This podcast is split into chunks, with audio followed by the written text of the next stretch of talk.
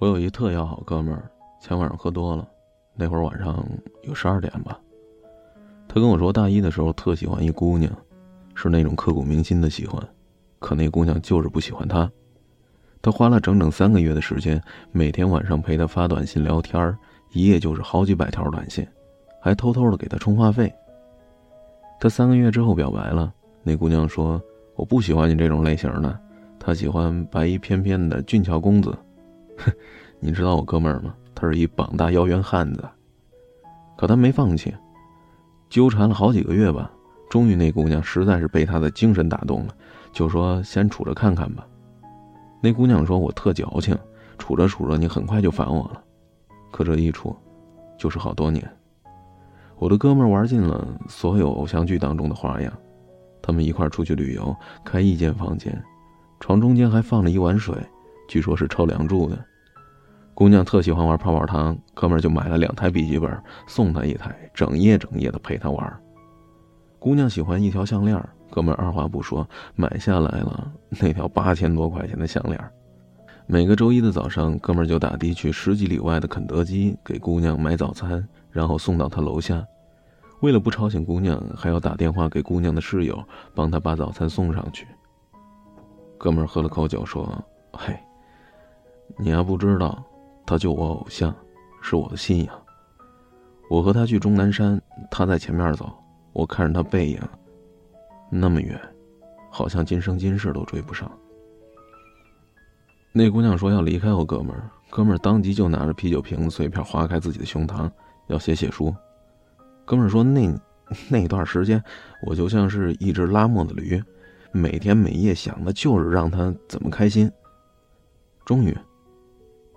时间有点长，可能三年之后，那姑娘终于被感动了。她比我哥们儿好像还要开心。她跟所有的朋友说，真的爱上了我哥们儿。她在自己的日记里、空间里，所有的地方全都贴上了我哥们儿的照片。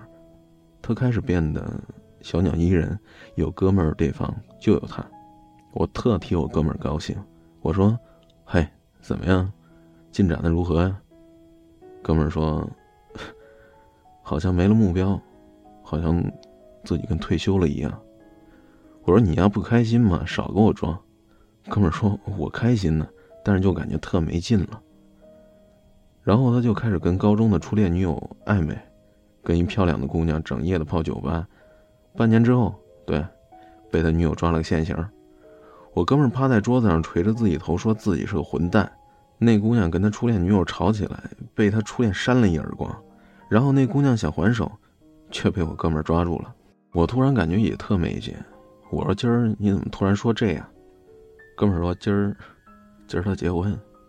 我昨晚上给他打电话了，是个男的接的，叫我滚远点儿。”哥们儿喝完了杯中的酒，哭着说：“他是我一生当中最爱的人，真的，这辈子都不可能再像爱他一样，再去喜欢一个人了。”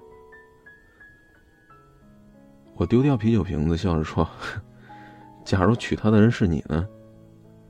哥们想了想，我会喜欢她一辈子，真的，一辈子。我说少来，你丫骗人！你丫已经结婚三年了，儿子两岁。你喜欢的，你喜欢的只是那个不喜欢你的他，八年前的他和今天结婚的他，你注定得不到的他。得，再说另一哥们的事儿吧。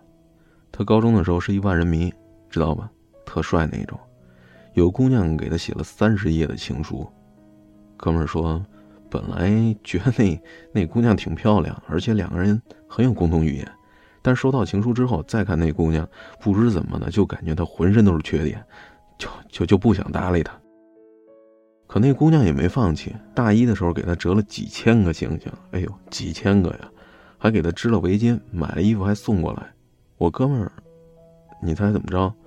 连门卫室都都没去，感觉特没劲那样。那姑娘每天打电话来，一直不停的说，我哥们儿爱答不理，十几分钟也说不上三句话。那条围巾，足足在门卫室里待了三个多月，直到第二学期，我哥们儿才去取。后来那姑娘实在受不了了，电话里哭着说：“你根本不喜欢我。既然你不喜欢我，干嘛答应做我男朋友？”哥们儿还是爱理不理，于是就分手了。直到大四的时候，嗯，那天元旦，我我跟我哥们儿在西安的东大街一间酒吧里，哥们儿突然抱着我开始哭了。我说：“你呀，怎么了？”他说：“那姑娘发信息了。”两个人聊了一会儿，才知道那姑娘已经跟另一男孩处了两年了。他说那一刻他突然痛彻心扉，心好像被刀剜了一样。之后我这哥们儿就每天的短信的、微信的狂轰滥炸对那姑娘，那姑娘终于跟她现在男友分手了。一周后的某一天，走在路上，我哥们儿突然蹲在地上哭了起来。一周后的某天，走在马路上，我哥们儿突然蹲在地上就哭了起来。我记得那天阳光明媚，操场上也是人来人往的。我说：“怎怎怎么了这？”他说：“那姑娘说，我干干净净的时候你不要我，现在初吻没了，初夜也没了，你他妈现在回头，有意思吗？有意思吗？”我哥们儿泣不成声。我突然也，我突然也想哭。旧情复燃总是很容易。后来他俩结婚了，但总是吵架。有天哥们儿跟我说，自己也分不清楚到底是喜欢上姑娘了，还是喜欢失去那姑娘的感觉。那姑娘说，她还是喜欢那个连她情书看都没看完就撕掉的他。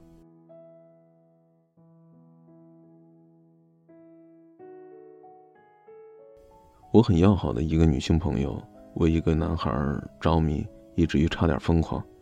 妙的是，那个男孩很少搭理她，隔段时间玩死消失。这也是我见过最高明的吸引女人的方式。不管你承不承认，有些人天性容易犯贱，越得不到的越感觉珍惜，越轻易得到的就越不珍惜。其实也好理解，这就仿佛登山一样，最美好的就在于攀登的过程。等你真正爬到山顶上，或许你会发现山顶上一片荒芜，连朵鲜艳的花都没。暗恋或者单恋之所以百般滋味、回味无穷，就是在于你喜欢的那个人，在你主观想法当中，他不喜欢你。这样一想，你就更喜欢他了，如同一个你永远都到不达的山顶。我此生从未主动和一姑娘分手，因为害怕分手之后才知道那是真爱。